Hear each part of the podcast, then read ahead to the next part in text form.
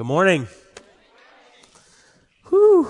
I haven't seen that those testimonies in a while. That was filmed last year. Like about to cry. Getting wrecked. Thank you, Jesus, for the lives that have been transformed and are going to be transformed. And thank you, church family. You know, every year you guys have just been so generous, have really blown us out of the park, and we've been able to sponsor so many students and families and people, and it's been awesome. And that they become a part of your story you know, as you give, as you sow into their lives, like their fruit is your fruit. And, um, it's exciting. It's, it's like not manipulation. It's like the greatest opportunity is what it is. Has anyone ever just experienced like incredible joy to give before? Like, let us be a people that is a joy to give, not, not out of manipulation. Like, it's literally like the love filled heart is like, oh, I want to be a part of that, Lord. Oh, Lord, I want to give to that. Oh, Lord, I want to give to this. So, Anyways, I digress, but thank you, Jesus, for the lives that are about to be transformed. Amen. And I'm also excited about baptisms. Baptisms coming up. You know, Jesus said, you know, go into all nations and, and baptize them in the name of the Father, the Son, and the, the Holy Spirit. And it's our joy as a church family. I loved our baptisms in the spring. And uh, if you've never been baptized, I want to encourage you to please be baptized. It's such a powerful public declaration of our faith amongst friends, amongst family, amongst this church uh, community and, and family. And uh, we're really excited for that. So, whew. Let's pray. Jesus, I just, I thank you for this day, God. I thank you for your presence. God, I thank you for your faithfulness and your, your love and your mercies that are new today and the ways that you've already transformed us, for the ways you've already encountered us in worship, for the ways you've already spoken to us today, for the ways you've already met with us face to face. And I just feel, even as I'm praying, like the Lord just inviting us, those who are hungry, those who are thirsty shall be fed, their thirst shall be quenched. Lord, we come to you as a people who are hungry. We come to you as a people who are thirsty. We live in the great absolute confliction of being a Christian, of being fully satisfied in you and absolutely unsatisfied and in need of more. Of being completely full with the kingdom of heaven and being absolutely bankrupt and needing you. And so, Jesus, this morning, I just ask that you would encounter us, that you would speak to us through your words. God, I thank you that you have been speaking to us as a body, as a church family. And Lord, would you just continue to breathe on our hearts and speak to us in the name of Jesus. Amen. Amen. Well, I loved, um, I loved my wife's message last week on trusting the process. Trust the process. And as Jess said, we're Canadians, so we do not say process. It would be untrue and weird. And if you hear me say sorry, that's also something we do, and leg and beg and tag and all of it. My youth have been laughing at me for 10 years about it. But I love this message, and I was thinking about how we have to both have trust in the process, trust that the process is doing what it's designed to do, that the process in, in laying down roots, when we don't see something over the surface, we have to trust that the process is actually working, right? And then we have to have trust in God in the midst of process. We have to have trust that, Lord, when I don't see it, when I am in this season of waiting, when I am in this se- season where, where I can't see much above the surface, where I am in a root kind of season, an unseen fruit kind of season. How many have ever been in one of those, right? It's like, God, I have to have trust in you that you're good, that you're faithful, and that you're doing, that you're working all things for my good, as your scripture says you will do. And so I was, processing on this and I was praying about this and I was saying, Lord, what should I speak on this, this weekend? And I, and I felt to speak on peace. Peace in the valley, peace in the storm.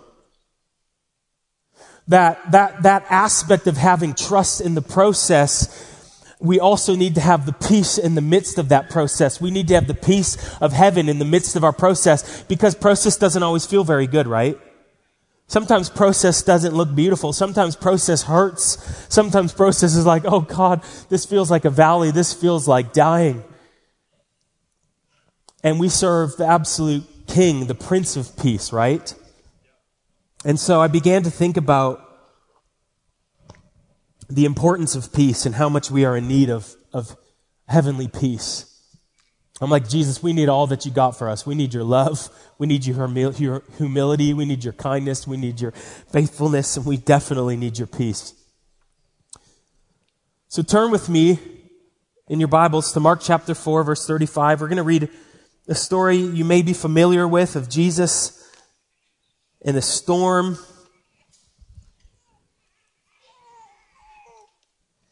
You know, I've been impacted as a youth leader while you're turning there, you know, for, as a youth pastor for almost 10 years, that the things that even our students are facing, like they're intense. I was looking for these cards. We had them anonymously fill out to share some of the things with you, things they wish people knew. And it was things like, I wish my parents knew how much their fighting at home really affected me.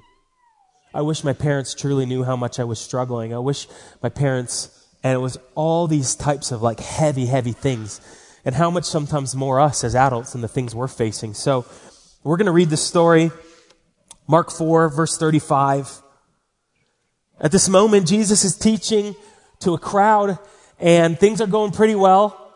The crowd is so big that they're at the Sea of Galilee and Jesus has to get in a boat, almost create a stage, get on the boat, get in the water and teach from the boat to this crowd because the crowd is too numerous. It's too, too huge. And after this, after he's teaching to the crowd for a little while, he also takes some time and he's sitting down with his disciples and he's teaching them things. And then we're going to pick up the story here, verse 35. That day when evening came, Jesus said to his disciples, let us go over to the other side. And leaving the crowd behind, they, they took him along just as he was in the boat. And there was also other boats with him. And a furious squall came up and the waves broke over the boat so that it was nearly swamped. And Jesus was in the stern sleeping on a cushion. And the disciples woke him and said to him, Teacher, don't you care if we drown? And he got up and he rebuked the wind and the waves and said to them, Quiet, be still. Then the wind died down and it was completely calm.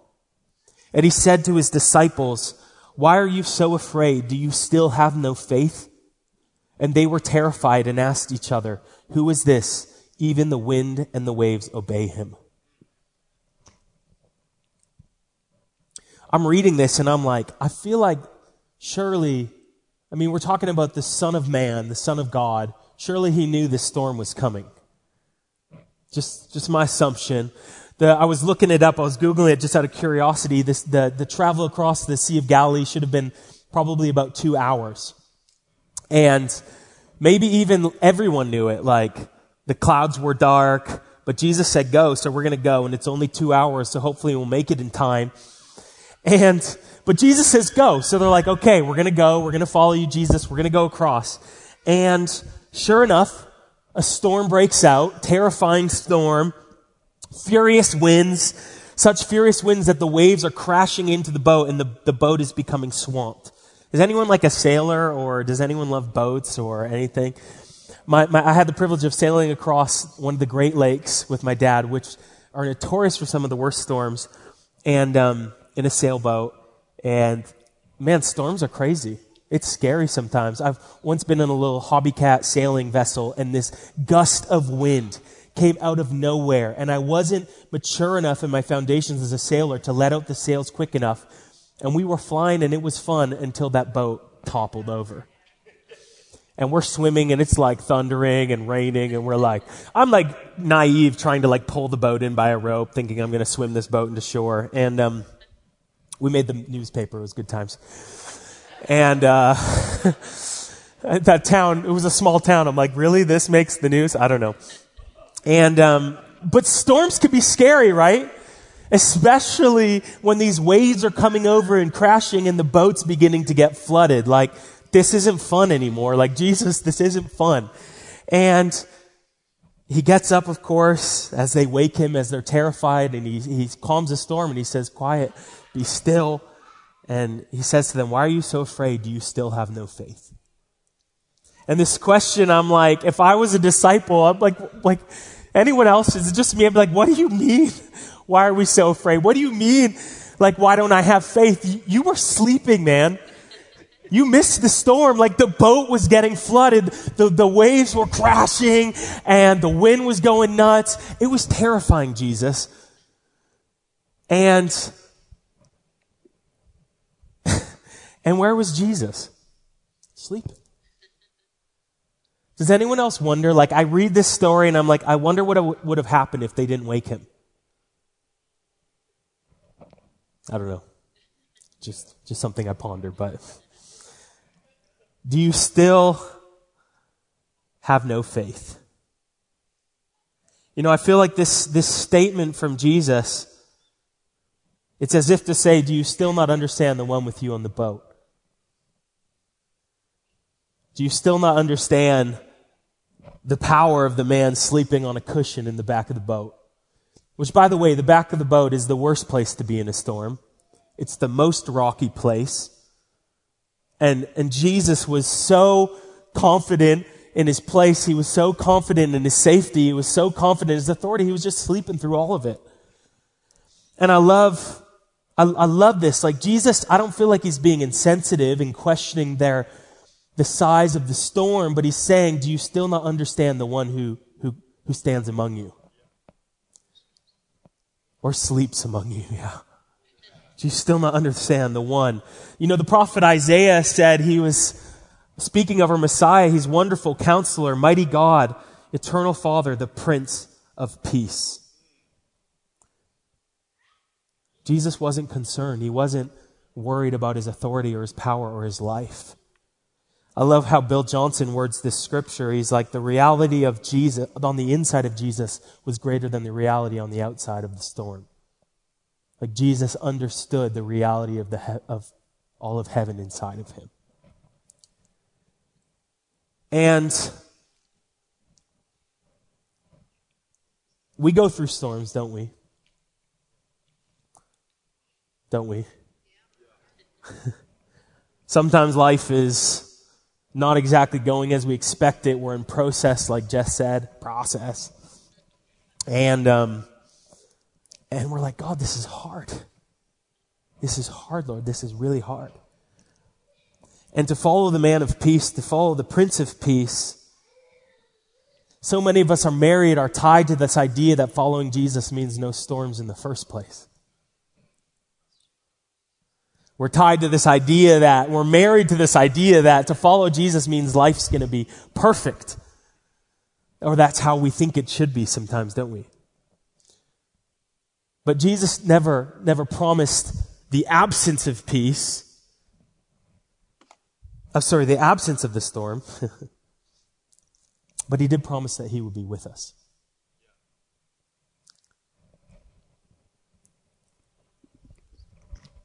And we blame our lack of peace on our circumstances. We blame our lack of peace on individuals, on our own busyness and calendars that we've most likely agreed to and set.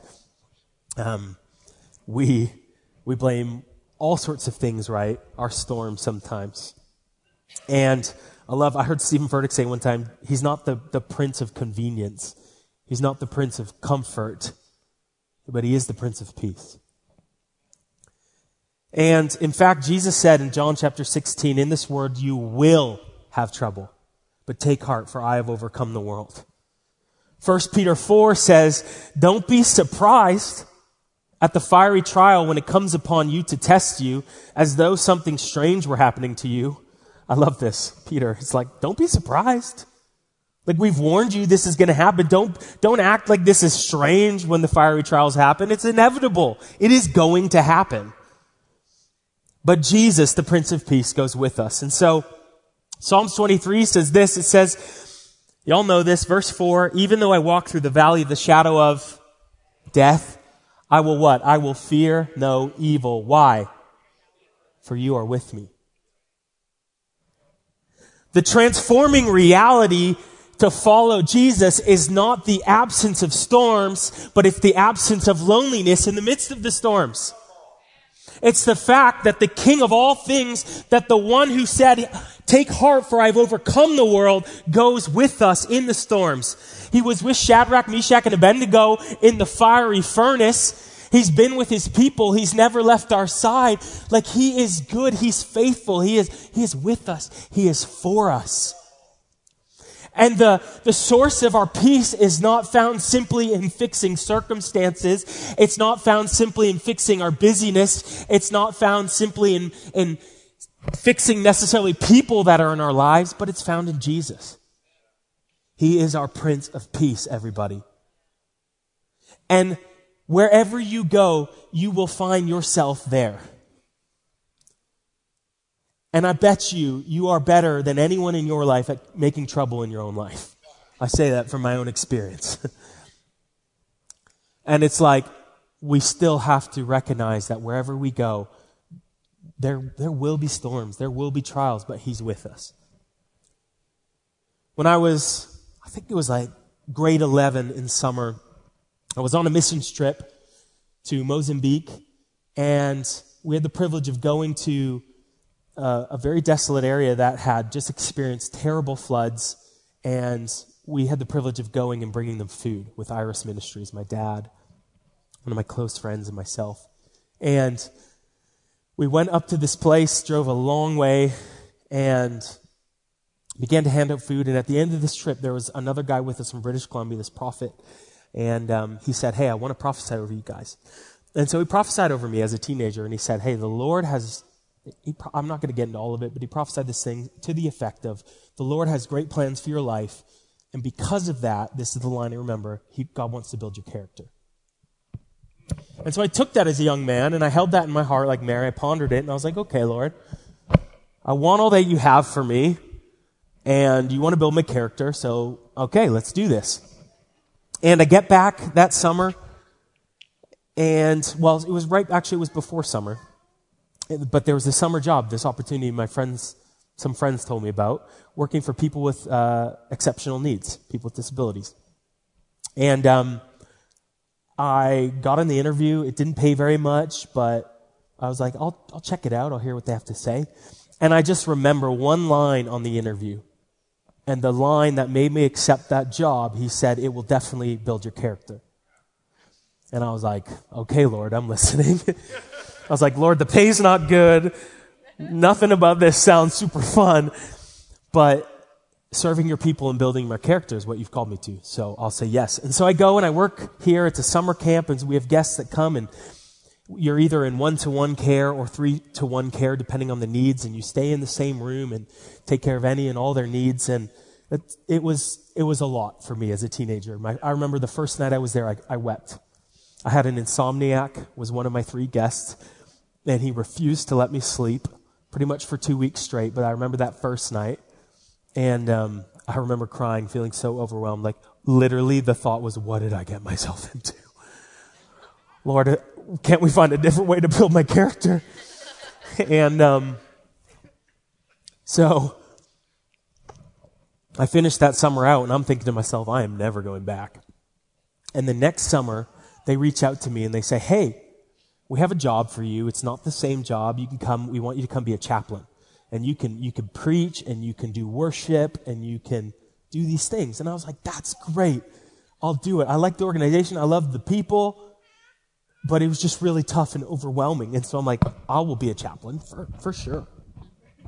And, um, so I went and I did that until it came to this point where they're like, Hey, Aaron, so listen, we're severely understaffed and we need you to do your old job and carry on doing the, the same job you are doing. And uh, I don't know why I said yes, but I did. I wanted to help. But I came to this place where I was on the break of like an emotional breakdown. Mental and emotional breakdown. I was so overwhelmed. Even doing the chaplain thing, some of that was new. You know, that's like for my age, that was a lot to like come up with this schedule every day and this plan and and then taking care of guests as well. It's full it was full on. And so I am at this breaking point. And I remember going to one of my supervisors and I said, "Hey, I need a minute. Could you take care of my guests?"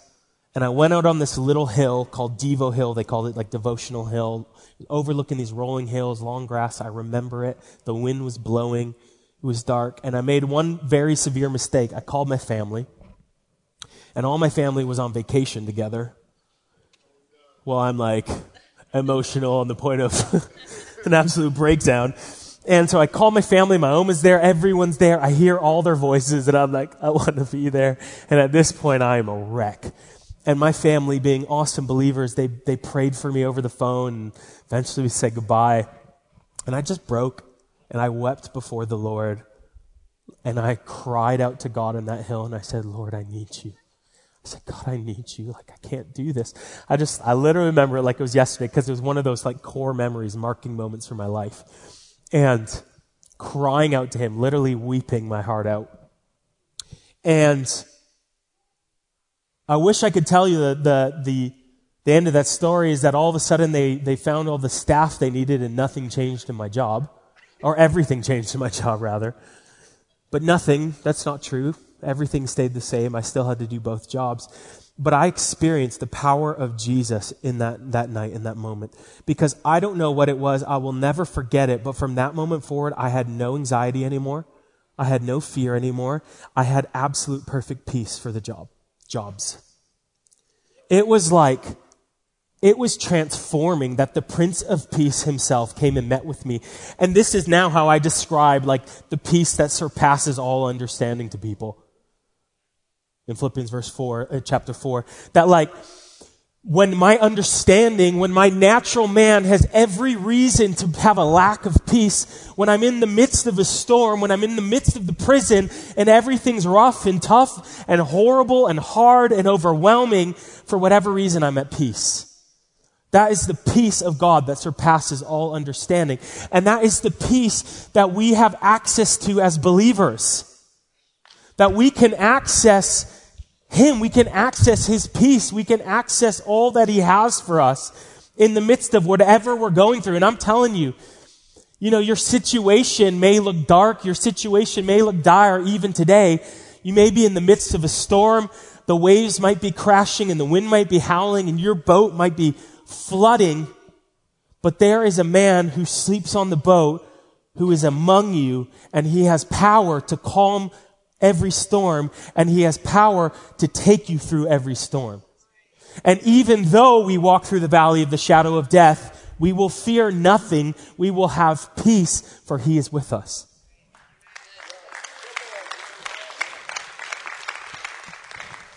And so I want to charge you this morning to cling to him, to remain in him, to call on his name. We're going to read one, another story here involving a storm. Matthew chapter 14, verse 22.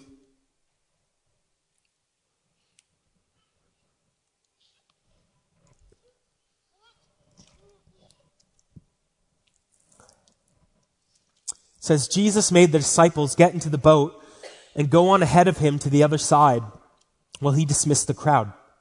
After he dismissed them, he went up on a mountainside by himself to pray. And later that night, he was there alone and the boat was already a considerable distance from land, buffeted by the waves because the wind was against it. And shortly before dawn, Jesus went out to them, walking on the lake. Love that. When the disciples saw him walking on the lake, they were terrified. It's a ghost, they said. And they cried out in fear. But Jesus immediately said to them, Take courage, it is I. Don't be afraid. And Peter replied, Lord, if it's you, tell me to come to you on the water. Come, he said. And Peter got down out of the boat, walked on the water, and came toward Jesus. But when he saw the wind, he was afraid and beginning to sink, cried out, Lord, save me. And immediately Jesus reached out his hand and caught him. You have little faith, he said. Why did you doubt? And when they climbed into the boat, the wind died down then those who were in the boat worshiped him, saying, Truly, you are the Son of God. Know, I look at this story and I'm like, everything was going so well for, for Peter. Like he was standing in the miraculous. He was doing something unheard of. He, he was walking on water with the Son of God. But he made one very important mistake. Here in this story. He took his eyes off Jesus and he put his eyes on the storm. And all of a sudden he became aware, not of the fact that, wait a second, I'm doing something impossible, not of the second, look, I'm hanging out with my teacher, my rabbi, my Messiah on the waters. But look at the size of the waves. Look at the, look at the wind. This is terrifying. This is working now, but for how long? I'm going to die. And he begins to become afraid. And of course, Jesus, again, you have little faith. Why did you doubt? Why did you doubt? You know, when you're sailing, when there's no land in sight, you have to trust in your foundation as a sailor. You have to trust in your instruments. You have to trust in your teaching. You have to trust in your foundations, especially through storms. You have no idea necessarily where you're going, but you have to look to your instruments and you have to trust. You have to have faith. Especially in those moments, those rough seas. You can't panic. You can't forget what you learned. Like me on my sister on that boat when we flipped that thing over. But you have to remember everything that you've been taught, your foundation. You have to have faith in it. There's an aspect of, of faith and trust and foundational knowledge. Y'all with me? And how often is our, is our lack of peace simply faith in the wrong thing? How often is it that we've taken our eyes off of Jesus. We forgot to have faith in Him. We forgot to have faith in the one that brings peace, and we put our faith in the storm. We took our eyes off of Jesus, and, and we, we, we don't trust Him in the outcome anymore. We don't trust Him to work things for our good. We don't trust Him to turn it around. We don't, we don't trust Him to, to do what he's best at doing and make beautiful things out of ashes, right? And Jesus is saying, listen, don't look at the storm, look at the storm walker. Look at the storm calmer. Look at the storm napper. Look at the one who has authority over all things. Look at the one who sits among you. Look at the one who's placed all power and authority in heaven inside of you. Look at the fact that the same spirit that rose Christ Jesus from the dead lives in you.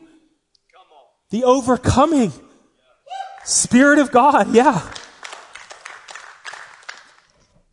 And when you encounter the man of peace, when you have a revelation with the man of peace like I did as a young man working those two jobs, overwhelmed, all of a sudden the storms aren't scary anymore.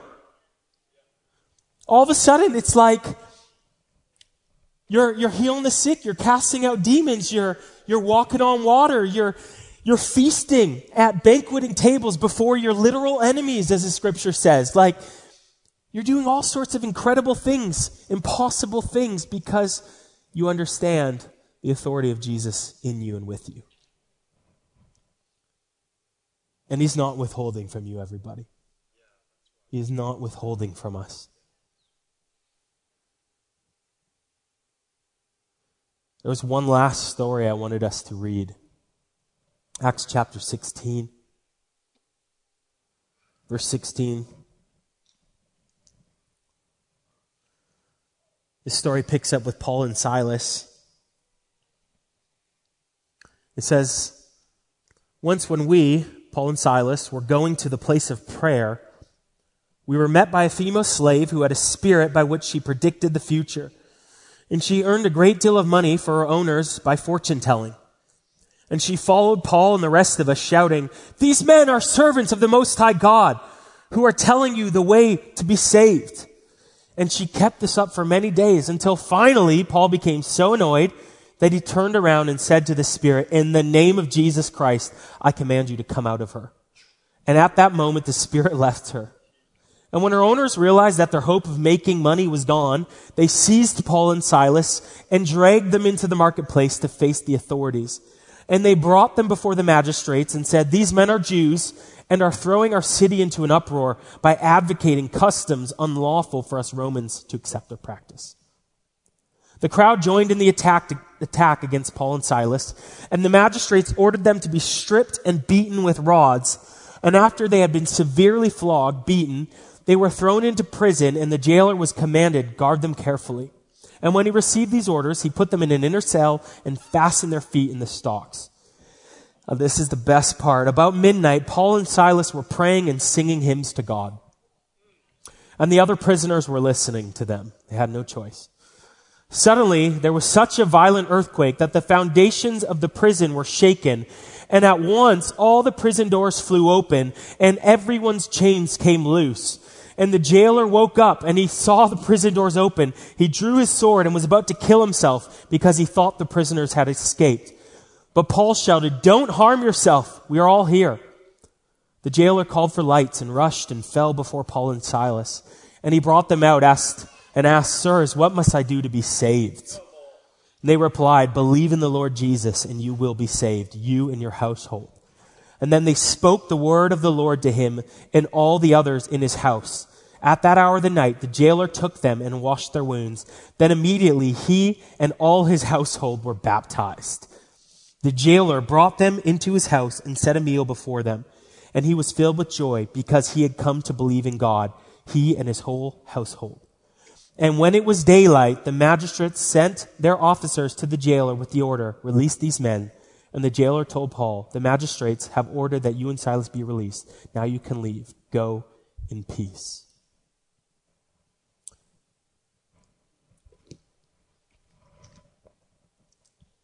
When you know the man of peace, the prison becomes a place of worship. Paul and Silas, they weren't looking at their wounds. They weren't licking their wounds. They weren't feeling sorry for themselves. Clearly. They were in stocks. They were probably hungry at this point. They were looking at their chains. They weren't looking at the bars. They weren't looking at their scenarios or circumstances.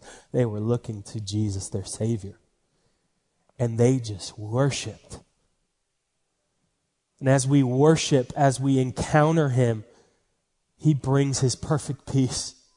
He brings His miraculous. Like, look the way this story ends as the chains are broken, and it's an opportunity for this jailer and his whole family to be saved and come to know Jesus. It's a beautiful moment. Colossians 3:15 says, "Let the peace of Christ rule in your hearts." You know, we can't force it to happen. Peace is a fruit of the Spirit. We can't force that to happen, but we can come to Jesus and ask Him. Personally, over this week, I'm going to be honest, I had two opportunities to practice what I preached. And as these, these tough circumstances were happening, I literally thought of my message and I'm like, okay, Lord, this is the perfect moment to practice what I'm preaching. And I was digging deep, everybody. At one point, I, I put myself in my office, I turned off the lights, I put on worship music, and I just began to pray. And I said, Jesus, I need your peace that surpasses all understanding, like you did for me way back then. I need it today again. Would you come and would you fill me with your peace? And when we encounter him, he sets so much that is wrong right. He sets so much that is broken he, he fixes it. He makes it new. He makes it never the same.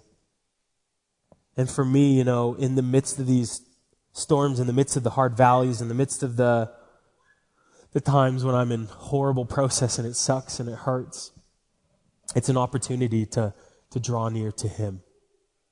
And this is the charge that if you are in a valley, if you are in a storm, if you are in walking through a valley of shadow of death, that to draw near to God, draw near to Him. Obviously, there's wisdom and there's times the Lord tells us to change things about our lives. And I could even give you human ideas, you know, get exercise, get sleep. You know, there's some great practical things that could help you in your life. But if, if we're not also encountering Him, if we're not also encountering His presence and letting His peace rule in our hearts, we'll find the trouble creeping back in. And so he is, he is here today. For me, it's, it's simple. It's like find a quiet place, pray, worship. I love to pace and just worship and pray. Is anybody a pacer in their prayer room? Is that just me? yes, I got a couple. I'm like, Jesus, I need you. And um, get real with Him. Really be honest with the Lord. Weep if necessary. Tell Him exactly how I feel and let him draw near to me. You know, it's an opportunity for him to be closer to you than ever before. It's for him, it's really precious, I believe. And um, I want to ask, I want to ask us to stand.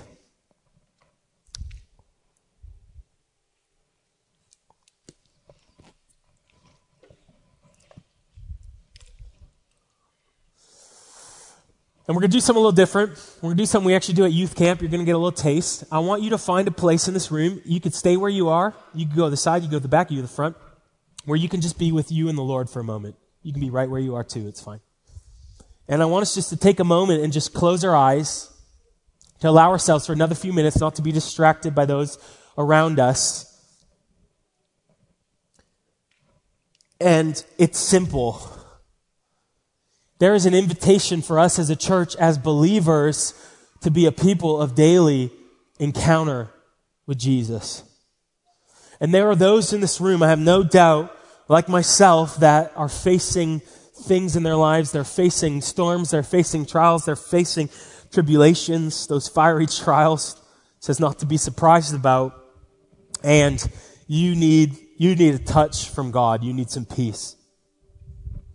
And so I want us just to, to be mature believers for a minute and just to practice between you and the Lord, just begin to commune with Him.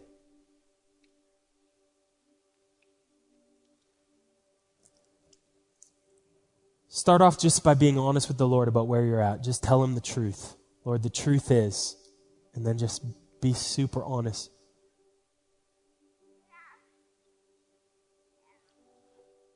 Truth is, works.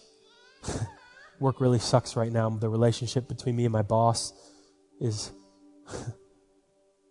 ragged at best. The relationship with my wife and my kids is, is terrible. I didn't get the grades I was hoping for. I didn't get the promotion I was wanting. I didn't get the, the home I was hoping for. Now I feel priced out of the market. Whatever it is, just Whatever you feel like is the storm for you, just be honest with the Lord.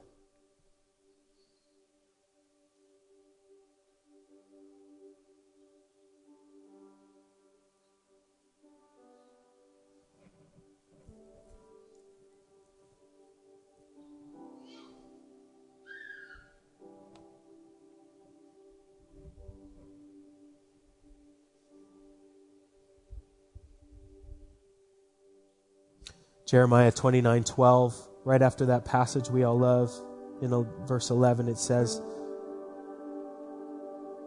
Seek me with all your heart, and I will be found by you, declares the Lord. I used to hold on to that as a, as a teenager, and I still hold on to it to this day. The promise of Jesus is as you draw near to him, he will draw near to you. He's already here. And as we're, we're taking this moment to be honest with the Lord, just tell Him, just be honest again. Say, Lord, I need you. Lord, I need you in my circumstance. I don't put my faith in an outcome, but I put my faith in you. I don't put my trust in the storm, but I put my trust in you. And these are not weak prayers, everybody. They may be quiet prayers, but they are powerful, earth shattering, mountain moving, earth quaking prayers as we simply say, God, would you intervene on my behalf and would you bring me a peace that surpasses my understanding? For those that have lost loved ones, for those that have lost homes, have lost jobs, I just feel like I see this picture of Jesus walking amongst the rows, walking amongst the building, and just laying his hands on us and imparting his perfect peace.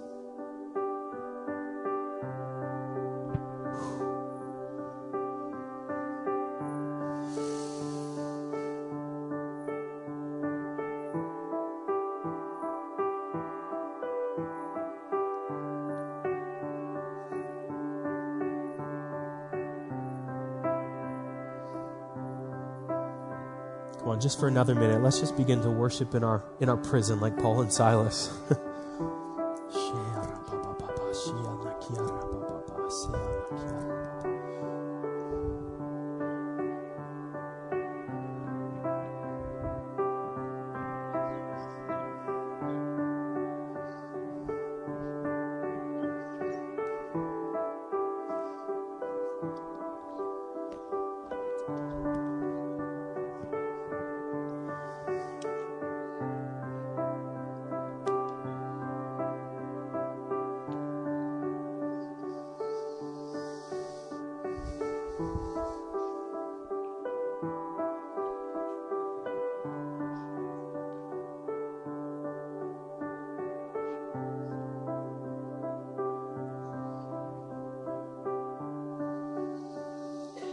I just want to take one more moment before we close.